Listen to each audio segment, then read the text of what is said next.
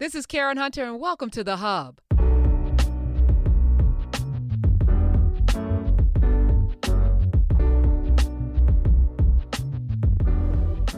Let me welcome Dr. Philip Atiba Goff. Welcome. Thank you very much. Yay. And that is Lurie Daniel Favors, Center for Law and Social Justice. And she stuck around just for you, sir, because we need some answers. We need some answers to this question. The, first of all, you, you in your TED Talk, uh, you, you talked about racism. So define that because you said people get get it confused. They don't know what the real definition is of racism. They really do get it twisted, um, and I shouldn't say they for everybody because there's some people get it more twisted than other people. Um, but for lots of folks, uh, they want to reduce racism to just how white people feel about black people. Um, and I, I said this a bunch of times, especially the last seven weeks. When have you ever been at a protest or seen video of a protest and you hear black people chanting, What do we want? White people to feel differently about us. Like that's never happened ever before. Because racism is not about white people's feelings. Racism is about the patterns of abuse and neglect that happen to black and brown communities, right? You don't have racism without history, and you don't have racism without power. We don't need the word racism um, if you don't have history and power connected to it. So if you reduce racism to prejudice and bigotry, then you reduce the problem to white people's feelings. And a definition of racism that centers white people over black suffering is a definition of racism that's doing the work of racism um, itself. So mm. the notion of a black racist or black supremacy just isn't a thing in this current construct that we live under.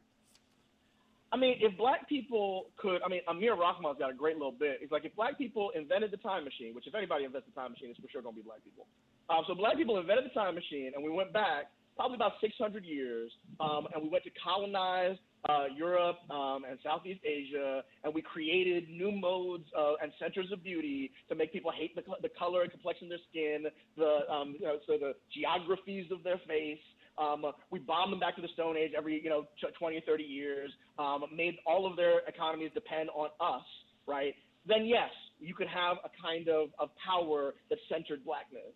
But given the current geopolitical structure and the way that it's functioning in this country, you can have prejudice, but that's not the same thing as racism. You can have bigotry, but that's not the same thing as racism. And what I care most about is I care about the power to control other people's outcomes, not for myself, but preventing people who want to control whole groups of people's outcomes and then pretend like they like the bad outcomes that were given to them. That's mm. how we should be talking about it. Mm. Talk a little bit, um, and again, you are you you have a whole. When you talked about CompStat, I'm intimately uh, knowledgeable of that because I, I, was at the Daily News when Dinkins was mayor, and then when Giuliani came in, and they had the whole CompStat broken windows, and all of the crime went down, and it was like a model that everybody throughout the country started instituting, and then we found out uh, that the stop and frisk and all of that did not actually change the anything didn't actually change crime. It just incarcerated more black people and harassed more black people. Surprise, surprise.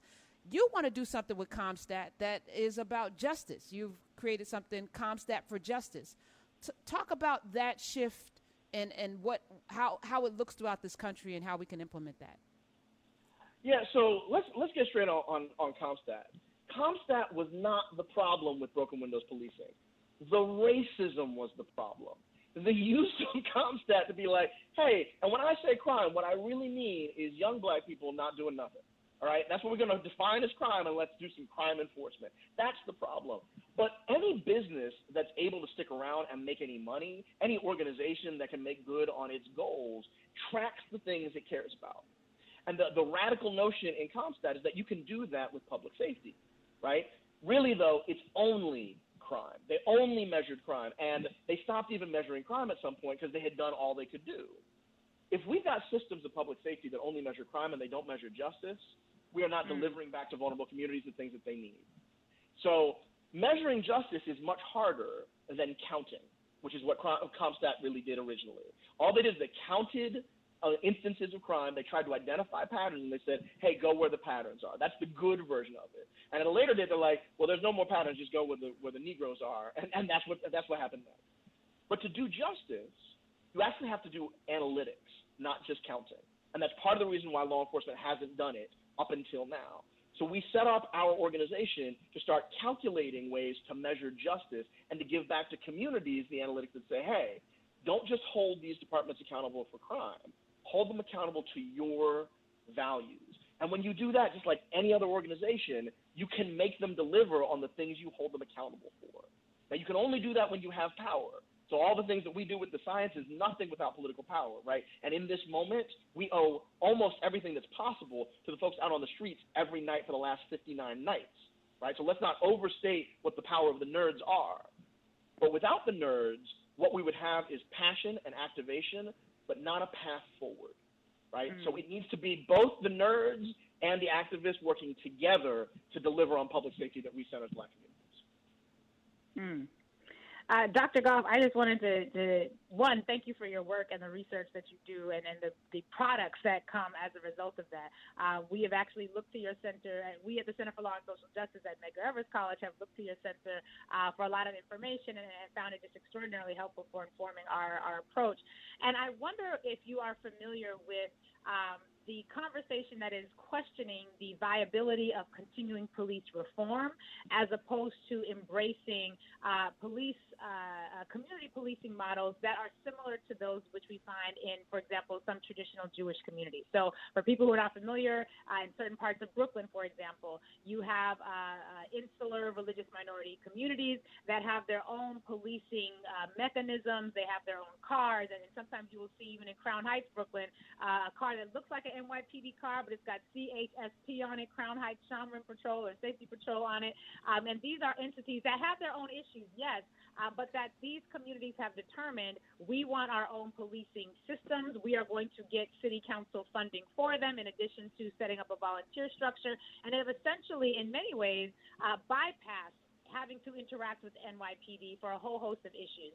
What do you think about that model, and is there room for it in the current discussion? While we are looking at police reform, yes, recognizing that there are, in addition to reforming the police, there are other models that communities could be using in that in between time. What are your thoughts about that? Yeah, so let me see if I can't reframe that question um, uh, in, in, a, in a way that sort of uh, the way we've been talking about it the last little bit, which is what do I think about the model of having a community in charge of how they ensure public safety, right? Mm. And I say, yeah, I'm for it. Um, uh, like the, the only way that you ever get public safety is with the public determining what safety is. And in fact, in many urban communities, and let's be clear on what we mean, urban communities are places where black and brown people were forced to live because white people felt comfortable with us living there, right? That's right. In those urban communities, it's not the black and brown folks who live there who are determining it, it's the broader county, which all of a sudden gets way more white, right, and way more hostile to the things that black and brown folks need, particularly black folks, especially up here in the Northeast, right? So I would like for communities to be more in charge of the way that they manage public safety. And that is what we already do in this magical place. I want to draw you a picture, okay? It's a place that exists on earth. You might have heard of it, you might have visited, okay? In these places, when someone is sick, a doctor comes. When they've got a mental health issue, they have access to therapy. When their kids are acting out, they can talk to a counselor, right? When they're contemplating suicide, they have friends they can talk to. When there's a divorce, right, or marital problem, there's a couch they can go live on. This place, and it may be hard to pronounce, it's called the suburbs. and this magical place, I'm telling you, they're in charge of their own police. The police do what they want to have happen. And when the police are too harsh, those police get fired. It's amazing. Right. You've never That's seen right. anything like it before. So the point the point of all of this is like we're talking like there are these models that are from outer space, and we have no idea what could, how we could possibly get them together, right? But there's not even disagreement between the folks who are calling for abolition and the folks who are calling for large police budgets, except about the dollar signs. Law enforcement that we work with for the last 25 years are saying, you send us to too many damn things. We can't possibly get trained on all that stuff. The last That's thing right. I want for someone considering suicide is a badge and a gun. And yet, you have defunded black communities for so long that we're the only thing left. What we can do is we can combat violence in the streets. What we can't do is combat violence in the form of poverty. And so, mm. if you don't have the right tools for the right problem, then you're going to end up with what we've seen for the last two months in the streets of America. How do I feel about centering community control over law enforcement? Yeah, I'm for it. So is law enforcement, so are black communities, so is everybody except for the people who profit off of our division. Mm. Dr. Philip Atiba Goff. Atiba, what does that mean? So my parents tell me, and Google has confirmed that Atiba is a Yoruba word, a Yoruba name for wisdom or one who seeks understanding. Um, and I, I, I feel like you might want the little bit of the fuller story. So I'll tell you, I have an older brother um, whose middle name is Ibasa. It's an Igbo word that means strength and perseverance. Because they figured moving from the south to the north, that a black child was going to need some strength and some perseverance. And the first year, first five years of his life, they messed with him so bad. They're like, "Yo, we were not prepared. This northern racism is some new stuff. So mm. next generation is going to need to seek wisdom that we don't have. So they named me Atiba, um, with that mission put on my name, and I have tried to wow. be good to it for at least most of my 43 years of life. Mm.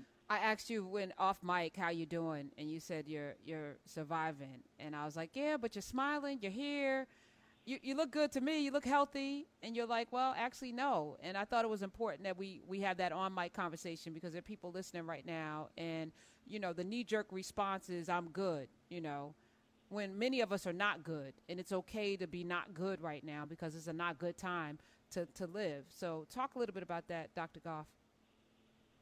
Yeah, I mean, I, I am reminded almost every day. This year started with one quarter of the globe shrouded in the savage smoke of forest fires from Australia polluting our atmosphere. Mm. Y'all remember that? Right? right? Wasn't that wasn't that adorable? Don't you wish you could go back to that time? right? um, right. And so then shortly thereafter, there was a generational pandemic fueled by incompetency and ego um, that once it hit the United States, went ran ravaged out of control. And that was also fueled by the structural inequality and racism that we then saw further ignited two months ago in the public lynching of George Floyd. Right? So that was enough. Each one of those would have been enough. Right? And it's as if God said, no, no, no, y'all do not understand what kind of panic you need to be in right now, how much you need to rely on something larger than yourselves. So let me make sure that the federal government is going to send troops into cities that are already suffering from concerns around um, uh, autocratic kind of impulses at the local level. We got to give you some federal fuel on that as well. Mm. And then they took John Lewis from us, and they took C.T. Vivian. And it's like this, none of that was cute, but now this stuff got personal. So for anybody who's like having a hard time just kind of sitting on their couch, somehow you found a way that you can keep your rent um, and that you're working from home and it's somehow less stressful than going to work every day, and you're like, I don't even know why I feel this way. We've been stalked by the climate that we messed up, by the viruses that we messed up, by the public safety systems that we messed up, by the federal government that we messed up, and the education systems that we messed up. Right? Every one of the sins that we planted in the ground of the society we've been walking through has sprouted like the harvest and we're reaping it right now.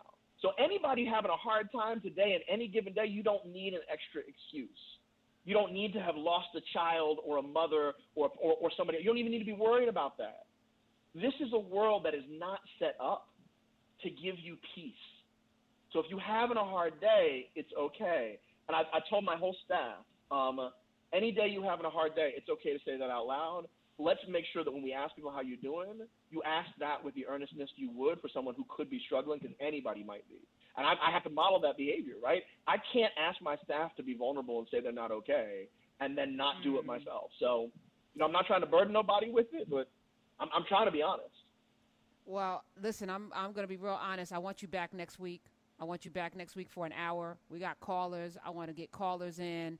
I need you to come back. We need to really have a d- dig in conversation on this uh, police reform topic. Let me thank you for being here, Dr. Goff.